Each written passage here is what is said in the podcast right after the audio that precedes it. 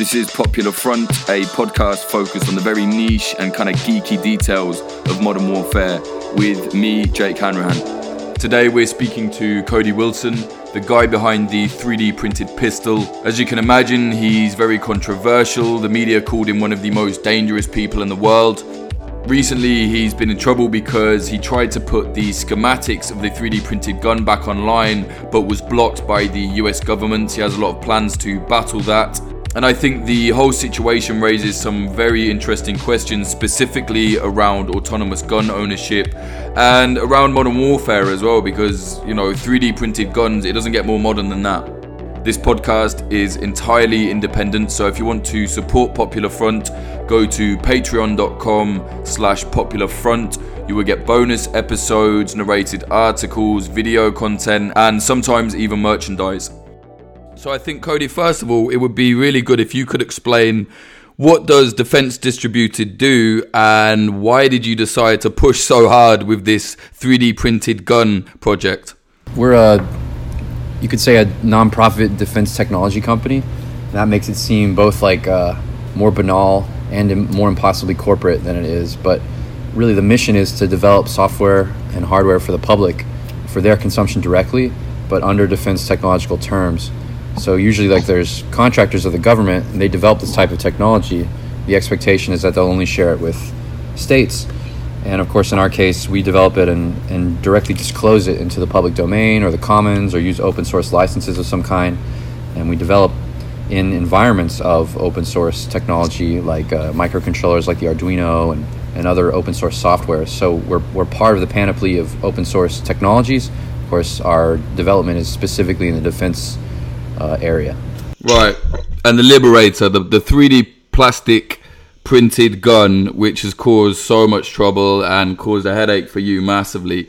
What's the idea behind that? Because you know there's a lot of controversy. A lot of people are saying this guy wants to give a gun to everybody. They're going to run on aeroplanes and shoot people up. What's the deal?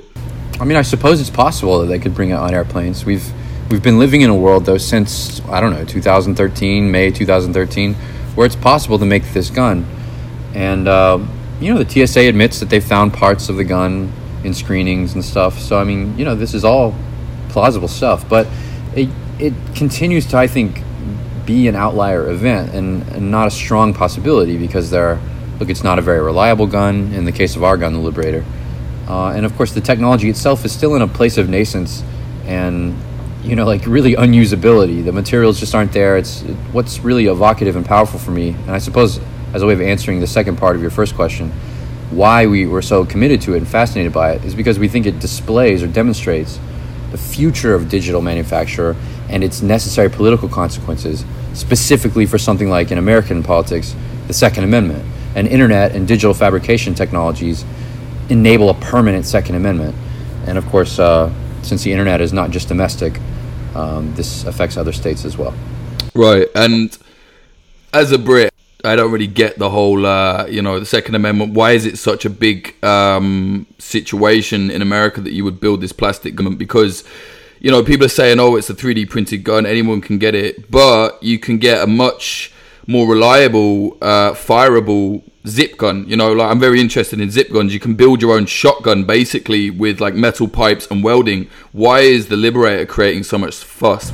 Uh, I think it's a great question, and part of the answer is is why I like doing press with you know with the UK um, because a lot of our ideas and our, our philosophical antecedents are all of course English. And, and of course our Republican founding in this country and the basis of our Second Amendment comes from an English Republican controversy you know and all this, this the strange political radicalism of the of the 17th and 18th century uh, in England um, so it is what it is. We've diverged, and now it's an, uh, an, elementary part of being British to, to not want to own a gun. I understand that. But in the United States, the, the kind of two political debates that really get people to their feet uh, are abortion and the right to keep and bear arms. And I know that, and my first instinct before any of this other political dross was that if I could use the internet to perform a kind of WikiLeaks for guns, that that would be so much more powerful and evocative for people than I don't know a bill, you know, passed by the Senate or something protecting your right to carry a gun. You know, it's very dry and academic. Um, so one, I think for people, it's it's their relationship to technology. Like, why is, is Liberator so outrageous? It's because people's relationship to technology is one of religious dependence and mystical enthrallment, if you will. Like, uh, like, like Heidegger says, like we, you don't really understand your institutions and devices and the technologies around you. You kind of live more at the pleasure of the technologist in this day and age. And this is this evidences our anxiety with big tech and all this other stuff. And so I, I knew that if I could take a technology that like 3D printing that was as yet undefined in the public conscious uh, consciousness and it could do something with it that wasn't really destined for technology in, in liberal society, that it would cause a deep problem, like a, a dissonant, right, like a, a real dislocation. And uh, these were just my initial instincts, and I, I just pursued them ever since. Right. So, I mean, to me, it sounds like, correct me if I'm wrong, but it sounds like the idea of the liberator is more important than the liberator, than the item itself, to you at least. It is. And I, this is what's so great about doing a, a, podcast like yours. I love to call attention to the work of Philip Luty, um, who was who was uh, an Englishman. And Philip Luty basically had the entire, uh, I don't know, discourse of defense distributed already perfected and honed. It's You can still find it at uh, thehomegunsmith.com and he yeah sure he'll teach you how to do zip guns and he has a little manual on how to make a little sub gun. But what's more important than that is that he couched it in terms of the freedom of speech and a, a certain kind of british nationalism. And he published the 3d files to download and be able to reproduce this sub gun. He did all of this i think before the year 2011 yeah he did for listeners that don't know philip luty was um yeah, basically doing what you were doing. He was a British guy that said we should have guns. This is outrageous that we don't have guns because if the government and the soldiers and what have you have weapons, why shouldn't the people have them? A very kind of American outlook, I guess, for Brits. And yeah, like you said, he was putting up plans. I've actually got some of the plans because I was interested in doing a film about him. But he built sure. this kind of metal gun uh, that you could build in your shed, essentially, right? That's right. Yeah, the simple like uh, design off of off the shelf components, um, very intelligent, right? Built on expediency and commercial availability. You know, they'll, they'll never be able to make certain lengths of pipe and spring uh, difficult to acquire, you know, so his instincts are correct.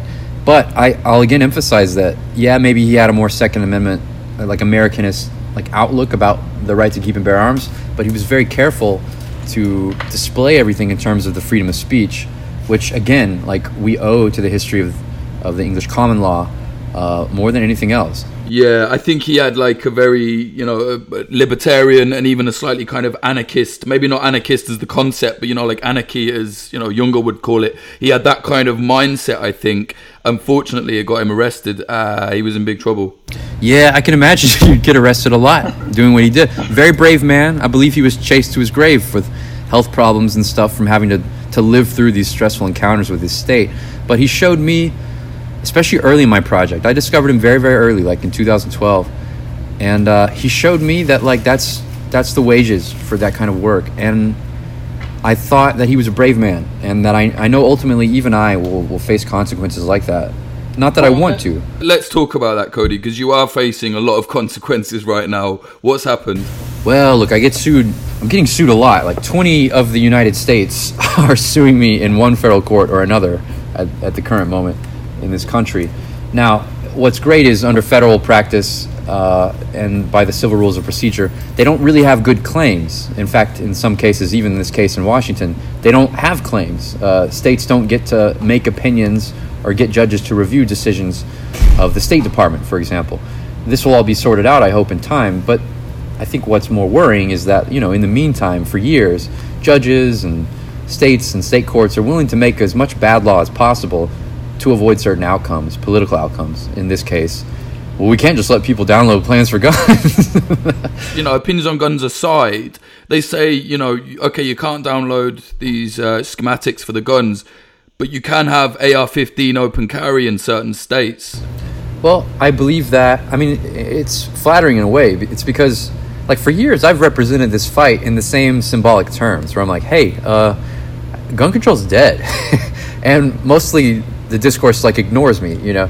But but finally, I got this license from the State Department to publish, and again, I say, uh, "Hey, uh, pretty sure gun control is dead." And this time, the states were like, "Oh, motherfucker! like he's trying to kill gun control." So so they run to court. You know, they they accept the debate on my terms. So to some degree, I'm getting what I asked for. Um, Now, can they, you know, can they lash the sea? Can they get some judge to, right? Is, is there ever some state of the law which will prevent these files from being online, making it online? I think we both know the answer to that is no. But in the meantime, they can burn a ton of my money and time. And I guess that's now the strategy. Right, hoping you give up. Or just go bankrupt or something. Um, I think I had the files for the Liberator just out of interest about two years ago on my laptop. You know, it's all already out there. Oh, of course, and on major CAD sites and stuff. Like this judge's order today, he's like, "Look, you know, maybe some. This is these are his words. Maybe some cybernaut with uh, BitTorrent can somehow find these files. Right? like it's right. Da- download the Liberator on Kazaa. Like yeah, like like you gotta like search the old Gnutella network on satellite feed, and maybe you can discover a Liberator there. No, we all know it's everywhere. It's on all the CAD sites. It's on all the major CAD sites in the ClearNet. And of course, now since I've been attacked again, a number of activists have have hosted the files as well, and these links are in the press. So it's very easy to find them. Uh, there's no harm that you can prevent from telling me to not talk about it. It's it's all out there. And of course, a month one month ago this this day, I republished all the files according to my license from the State Department. So you have you have to bend over backwards to pretend that there's any way to prevent this information from being there. And in fact, the perversity of it, and you understand this with Streisand effect and stuff, to, mm. to have challenged it this way, that the way the states did, and to have made orders like this judge made, is to only make the files more popular and to spread them deeper into the internet. Right, because if you can't have something, people want it. I think that's why I downloaded it years ago. Even you know, I was just like, cool. I want to see what this is all about. You know. Of course, that's that's what everyone's story is to me. Very few people have ever made the Liberator or taken interest in making it, and its its fascination for people is that, you know, it's this accursed object, and yeah. and frankly, that's that's my own relationship with it. Uh, I, f- I find there to be little of interest in its design and in its in its mechanism. Like it's it's a curiosity, but like when I look at it, it resonates with a certain you know cultural power. with that in mind, maybe you can take us through like a step by step. If I had the CAD files, then what do you have to do to actually have this Liberator in your hand and be able to fire it? Yeah, it's um it's a little involved. Um, I would say depending upon the build volume of your 3D printer. Well, one, you have to have a 3D printer, and then two, it uh, you'll, you'll need to print in a specific material. Like the Liberator was designed for ABS uh, printable materials, not for nylon, not for PLA, and these are these other materials are becoming more common in commercial. But it was designed for ABS. Um, so you would you would select of the different files that come in the packet. Um, there's about 16 essential files that you need, and you'll need to make every single one of these components. You can make many of them in parallel, but there's just so many that it will probably take you a couple different builds just to make every single component. And then after that, just as the way 3D printing works, you'll have to, you know, there's a, no, a number of manual steps involved. You'll have to remove support material. You'll probably have to clean some stuff up for fitment, you know, sand some things down. Uh, but eventually, when you have every component, you can uh, manually assemble it and function check it. Even the springs are printed. But you'll need to add a roofing nail, and you'll, and depending upon the U.S. law, uh, well, you'd, you'd, be in the UK if you're making this hypothetically, so it's illegal already. But under U.S. law, you need to go ahead and add uh, a steel component that we've defined just to make it legal to possess. Um, and then you have to treat the barrel, and this takes a little bit of time and some finesse. There's kind of an art to it. There's nothing really.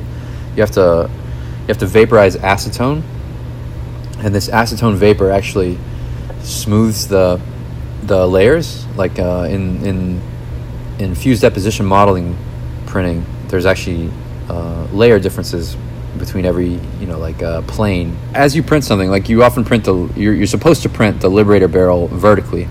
Uh, when you do that that means there's ridges in, in the bore and there's ridges throughout the barrel because 3d printing is this layer by layer process. So if you don't actually smooth the exterior and the bore of the barrel through uh, acetone vapor uh, you your coefficient of friction is too great inside the barrel of the liberator and you blow your hand off if you fired it. Yeah, i have never seen that, and I've fired it many times by hand, and of course it's blown up in my hand a few times.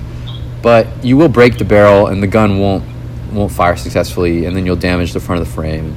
So yeah, exactly. Like it's it's very dangerous to make the gun, but you have to treat that barrel correctly.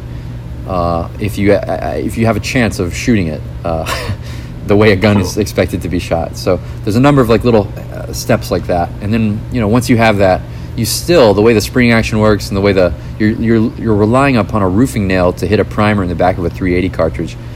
That doesn't always work. so even then, when you get that far, I'd still say you've only got like a 50 or 60 percent chance of a, a successful fire. Aren't you just trying to cause trouble? Like it sounds like you're just trying to cause trouble with this thing. Of course, like of course I'm causing trouble, but like I'm I'm causing trouble in like a necessary way, and not because I think oh like my I should superintend the political debate, but because I think this is the brass ring of uh, system failure, uh, of a, a, certain like political philosophical resolution um, in in in the digital era. Like you, if if code is going to be everything, and if code is still protected as speech in this country, then we're going to have this fight now over guns while the court favors us, rather than 20 years from now when it doesn't.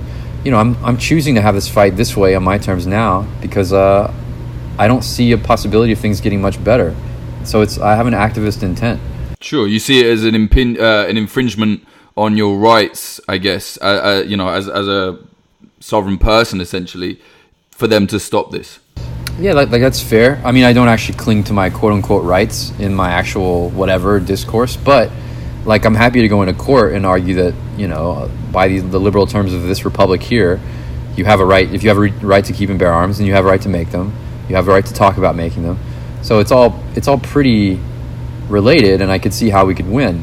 Now I'm not like a fool about it. I, I never really thought I would win, not because like uh, I thought we had bad arguments. Uh, under the law, we have perfect arguments, but because you know judges are human beings too, and they want to avoid political controversy and.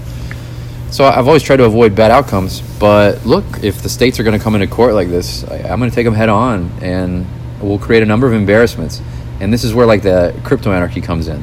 I kind of hope to some degree that the states are able to implement some type of weird new era of public nuisance where like uh, they can begin to attack websites hosted in other states. And this is the kind of state of conflict that I think is necessary to, to pull people into the post-liberal you know meta order. It's almost like uh, an accelerationism. Yeah if you will. Now I'm, I'm trying not to be nihilist about it. I just think this is this is a bridge. I see a bridge to post liberal activism, post liberal politics, people who are on the fence just kind of waiting for, like, you know, what's after this? Well, we, we can begin to see some light through the, uh, the fence posts or something, you know, like this, it's here and it, it relies on them breaking up your internet. It relies on, it, regardless of the outcome, right? You, we, I think we both understand that even when 3D printed guns are illegal in every jurisdiction in the world, that they will still be a, a healthy technology that, that people will participate in. Well, yeah, it's, it's one of the few things that the state can't get hold of, right? No matter what laws they put in place. That's right. I, I think the internet's the same way. And, and though I see, like, I don't see this as binary. Like, I don't s- somehow see, like, well, one day we'll all be free because of the internet. Like, I see Google building what they're doing in China and taking AI, AI projects on. Like, I understand the enormous, enormous challenge. And of course, Facebook and these other groups, they haven't waited for me to win or lose in court. Facebook's just decided you can't share links to this type of content on its platform and you know, Amazon's dropped the books that people have published with the code. Um, there's a number of like uh, big tech pushes that have already moved to, to remove this stuff from, uh, I don't know, from your field of view or from your feed, but uh, the internet's a big place. What it's actually doing then is just creating more censorship. Yeah, it is. It is. But I hope to some degree it's, it's radicalizing people. Uh, it's difficult to maintain a liberal disposition it's difficult to every week say, well, it's okay that Facebook did this to me. It's okay, you know. They're a private company. It's it becomes more and more difficult every week to repeat the mantras, and eventually, uh, you know, it depends on your own disposition. But eventually, that will fail for you too. And I'm happy to be a part of that. Yeah, do you know what? That this is an odd thing I'm going to say, but what what you just said there reminds me of this thing I was thinking about myself the other day, where when I was younger um, I was reading about they're saying, oh, there's going to be this new technology where you, you scan your fingerprint to unlock your phone. And I remember being young and thinking, that's absolutely outrageous. I will never, ever do that. Now, we all, without even thinking, hand over our fingerprints to private companies. Now, I don't want to sound like, you know, conspiracy kook or get too political, but that is outrageous. However, it's not. It's completely normal now. Uh, oh, I agree. And, I, and though I've, I've still never used that technology, I can see how every single day, just my, you know, walking in public, right? Uh, I'm submitting to biometric scanning. Of course, the the better example now is we've we've jumped the shark on the fingerprint. Now you you literally use your facial biometrics to unlock your iPhone 10. I mean, you've you've given them everything, right? And uh, I, I saw someone doing that yesterday, literally yesterday, and I was just like, we live in a, I don't know, like a Philip K. Dick novel, you know. It shows that the uh, it shows that the Native Americans were right. I mean, you know, the device does steal your soul. I want to talk about the Ghost Gunner too, as well, because that's something I, you know, I've read about it. We spoke about it. I find it hard to get my head around it. What What is the Ghost Gunner? And over here, it's it's uh, well, fine. I'll just define it. It's uh, it's a micro CNC. It's like a desktop uh, milling machine, and it's in the vein of similar devices to, to 3D printers. We use the same type of motion um, and ball screws and, and coordinate systems and stuff that 3D printers use, but the the digital controller and the software is based more on older software, which is about G code and, and NC code, which are like the, the fundamentals of, of how you do machining in the industrial, like the post war industrial setups. It's just that now, because of the digital revolution, you can afford, you know, a, a smaller package. You can get a, a type of mill that isn't thirty thousand dollars. It's it's two grand, you know, and, and it allows you to do things that a mill can do just in a very tight envelope. Why why would people care about a little mill? Well, you know, the application that we sell is is really what's of interest to people, and that's finishing firearms components uh, under your own power in your own home with your own capital when you do that under American law, there's no requirement to serialize the gun. There's no requirement to report it to any authority. It's always been this way. The um, the traditional quote unquote. I'm saying that because this judge's order today was accusing me of defeating the traditional method of gun regulations. Well, unfortunately, that traditional method hasn't existed since uh, has only existed since 1968, and it's a regulation upon commercial dealers and manufacturers of firearms not not of individuals. You've always been allowed to make a gun in this country. It's simply that the urban centers uh, never knew this or forgot. Um, I knew I know at one point they did because all the great American manufacturing concerns have at one point or another run through run through firearms. Uh, Connecticut and you know Massachusetts they, they, uh, they've all they've all given birth to great uh, firearms brands like Remington and, and Colt and Springfield Armory and everything. So um, all these were just a bunch of dudes who used to make gun parts, you know, and uh, that's always been legal in this country to do that. But people have forgotten this, or people are just now acclimating themselves to it. So the way the the way the kind of law works on it right now is if you have a you can have an 80 what's called an 80% firearm it's almost all the way machined it, it looks almost recognizably like a firearm depending upon the, t- the type we're talking about but under the law it's still considered not to be one because there's just some kind of abstract point at which you can machine enough on a block of metal where the, the ATF doesn't yet consider it to be a firearm. And if you finish that component under your own power um, without paying anyone else to do it, then you've taken it to 100%, but there is no requirement to get a license, and there's no requirement to serialize. Right, so that's where the it is a ghost gun. Yeah. The, oh, what a beautiful term. Uh, I remember where I was when I. No, no, it wasn't my term. I, I remember I, I saw Kevin DeLeon say that. He's a, a senator in California. I saw him say that in a press conference for the first time, and I thought, my God, that's incredible. Trademark it. Uh, exactly. Me and three other guys were fighting for GhostGuns.com, and you know, you all had a, the gun. The gun industry has this attitude, especially when it comes to California. As soon as they implement something, you know, it's a business opportunity to create like a new type of uh, a route around what they've what they've demanded, or a new type of accessory that somehow makes the gun compliant. You know, California has banned the AR-15 from popular possession since 1997, and yet uh, there are the most AR-15s in current possession in California because people keep coming up with ways to defeat the regulations. And that's what you're trying to do. Yeah, to some degree, but this is actually somewhat larger in scope, which is that there is no regulation to defeat. Uh, it's simply about making it easier uh, to go ahead and make a gun of military specification under your own power and to circumvent, you could say, the entire network, uh, the entire assumed network of gun control in the first place. So, you know, maybe you want to go to the gun store and buy your AR-15, but you don't want anyone to know about it. Like, uh, and of course, this could be for legal or illegal reasons. Um, if you know, then you have a certain capacity to make it for yourself uh, and assemble it for yourself without ever touching any of the tables of power. That's that's interesting. Right, it is interesting, and you know, you know, I, my thinking is, I know what you're saying. It's like, well, we should have our own means to protect ourselves from the state should shit ever go wrong, whatever. But I think most people look at it and say, wow, you're just going to give every single criminal a gun without a serial number and they're going to kill someone and we're never going to find them.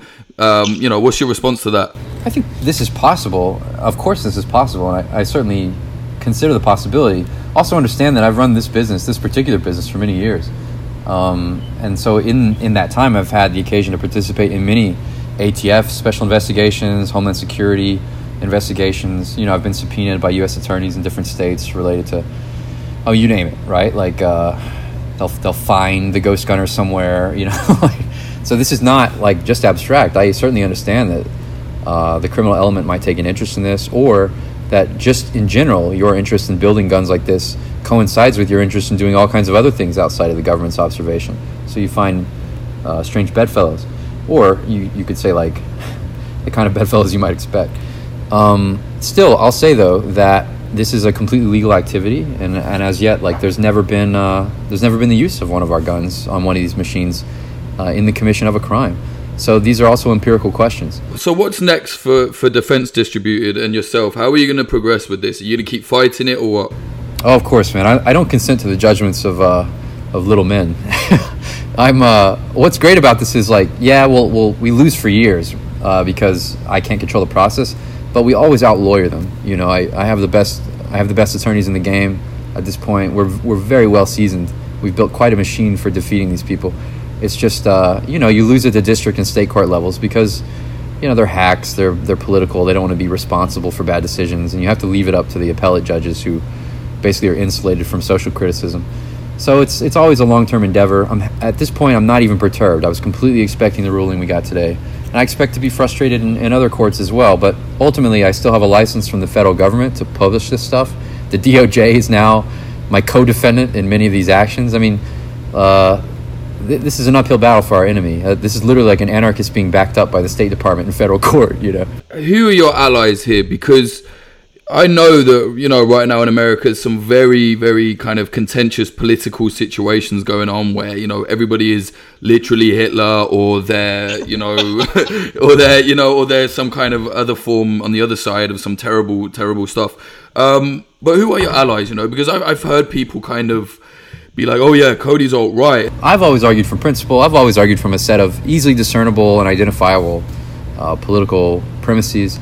Um, you know, even I am like after the summer of hate. You know, I was exposed to Jünger as well. I've I've been exposed to some of the kind of rightward drift uh, of of our movement and, and, anarchy and the liberty movement in general. And I certainly understand the accusation that like, uh, oh, I'm alt right. I I helped the alt right quite a bit in 16 and 17. I even had a platform for them for some time in 2017 when they were getting kicked off of all these. But of course, none of that lasted long. Still, I felt like it was very important in that moment in the internet for me to for me to to demonstrate that commitment. And I'm pleased that I did. I, learned a number of things in doing it. But no, I you know everyone on the alt right knows that I don't identify that way. I'm not particularly uh, I'm not a statist, and I'm certainly not a socialist. Although um, you know I, I find when we have common cause, it's when the entirety of like I don't know the socialist project or the social justice project just becomes subsumed under this idea of well everything is hate speech you know, and like uh, even 3D printed guns, and you know, you, you, the entirety of the project becomes about censorship at some point. And I know that these aren't really well defined remarks, but my instinct is that I, I have to be there for these communities, and I have to be there online to push for as much re-platforming and rerouting around all this monumental effort of censorship online right now, because that's that's just the fight. And if I can't protect them, I can't protect myself. Are you, are you familiar with like uh, post leftism, like Max Stirner and people like that? Yes. I would say, right. Of course, Stirner is post left before there was post left, but exactly. yeah, I've, I've done a number of post left readers, and that's that's really my my earlier stuff, like in in thirteen and fourteen. That's really where I was. Now, though, I, I find that there's equally fruitful stuff, you know, uh, from the right. You could call it the post right, if you will, but but my, my point of view is post left. That's always where I've that's what I I've come out of. I, like I'm still from critical theory. My playbook is still Jean Baudrillard and, and the post-Marxist, you know, like theorists of the event. Oh, you want about like call it sleep and things like that? Yeah, of course, of course. Like uh, my entire playbook is like uh, the late Baudrillard, the Lucidity Pact and Fatal Strategy, and Like that's just what I am and what I do. But I found like this this pollination with uh, with the right to be useful right now because the left is the left is in a total I don't know. Uh, it's in this sentimental phase, is what it is, and it's returning upon itself with I don't know. It's uh, it's just incestuous and sentimental, and, and worse, it's it's atrophied beyond any point of, of usefulness. So post left is a great way to begin to think about how to continue to carry on the aims of, of liberation and of the escape from the state, which is which is like an objective of the left. it's I swear, can, I I promise, like uh, the state is supposed to be sublated. No, no, just just accept accept your subservience and shut up, basically. Um, Cody, is there anything else you want to say? I don't want to keep you too long. I know you're a very busy guy. Is there anything you want to uh, you want to talk about before we uh, kind of wrap this up? Nah, man, this is fun. It's I it's always been a pleasure, you know, to see what you're up to, and I'm happy that we could uh, do something together. Yeah, absolutely. And like I said before this, a lot of people told me not to speak to you, which I think is absolutely outrageous. You know, I I don't think it matters. the situation is this. You know, this is a podcast about warfare. Uh, modern warfare, and it's about as modern as it gets with 3D printed guns. Let's be honest. Well, look, it's it's not just 3D printed guns. It's What's at stake here is a, is a question of the technical data related to all Category 1, 2, and 3 munitions as defined by the State Department. We're talking about the 3D design information for all small arms. That's what's at stake in this controversy, and that's what really brought 20 states into federal court because this is the ball game for small arms in the internet. All right, so there's there's no better uh, subject for your podcast, Jake. where can um, where can people get hold of you, Cody, and you know keep up to date with your work? Uh, we're running a fundraiser at defcad.com, and tomorrow I'll have something pretty interesting along those lines. We uh, we continue the fight. What's going on tomorrow? Tomorrow I commence Operation Integral Accident. Uh, I've been planning this for some time. I knew I wouldn't get relief in the Washington court, but I, I always try to demonstrate my reserve. Integral accident. What on earth is that? Well, you'll see, won't you? Um, nah, here's what we're gonna do. You know, the whole thing is everyone's gonna congratulate themselves today for stopping people from getting access to these files. As we've already discussed in this podcast, uh, that didn't happen, and you can go download them anywhere you want. Uh, but worse, uh, now your First Amendment's been deprecated, and tomorrow I'll just begin selling the files and uh, shipping them nationwide to anyone who wants them at a name your own price kind of scheme.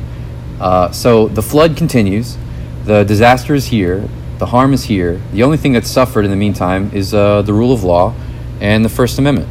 And they call me an anarchist. Wait, so you're going to start selling the files, the 3D printed gun files? Yeah, yeah, I'm going to start selling them tomorrow. You're going to get in trouble. oh, I promise you. I promise you I will. But at the same time, uh, it will be very, very difficult to stop me. Good luck. Thank you very much for that. All right, we'll see you. That was Cody Wilson talking about the 3D printed gun, crypto anarchy, and the trouble he's about to get himself in very soon. This episode was sponsored by DefensePost.com. I did an interview with them recently about why I started Popular Front. If you're interested, go to the defensepost.com, defense with an S. If you want to support Popular Front, go to patreon.com slash popular front.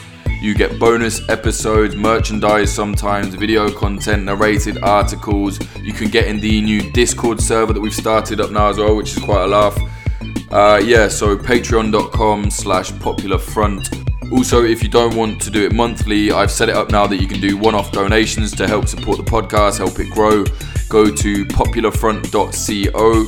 You can donate there via PayPal, or if you like, I've set up a Bitcoin wallet so you can send us Bitcoin instead. All the details are there, popularfront.co. To keep up to date with the podcast, follow me on Twitter. That's Jake underscore Hanrahan, H A N R A H A N, or Popular Front CO, so at Popular Front CO, like the website. Also, we're on Instagram now as well, which you can see kind of new video content that we're working on. So go to instagram.com slash popular.front. And please remember to follow us on YouTube if you want to see the documentary that we've got coming up soon. That is youtube.com slash popularfront. Thank you very much to the $30 Patreons because without you, this podcast would fall on its ass and I wouldn't be able to pay for it all. They are Stephen R.D. Henderson, Ryan Sandercock, Cole Gannon, Joel Tambusi, LH, Jetil, Zachary Hinch, Aliame Leroy, Daniel Shearer, Joanne Stocker, Margaret Bowling, and Teddy. Like I said, if you want to get involved with supporting Popular Front, we're completely independent. Go to patreon.com slash popular front. Hopefully it will keep it going for longer.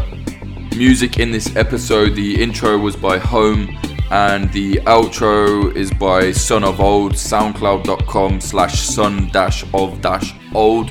Quite a few people recently have been asking me um, all about the music that we use.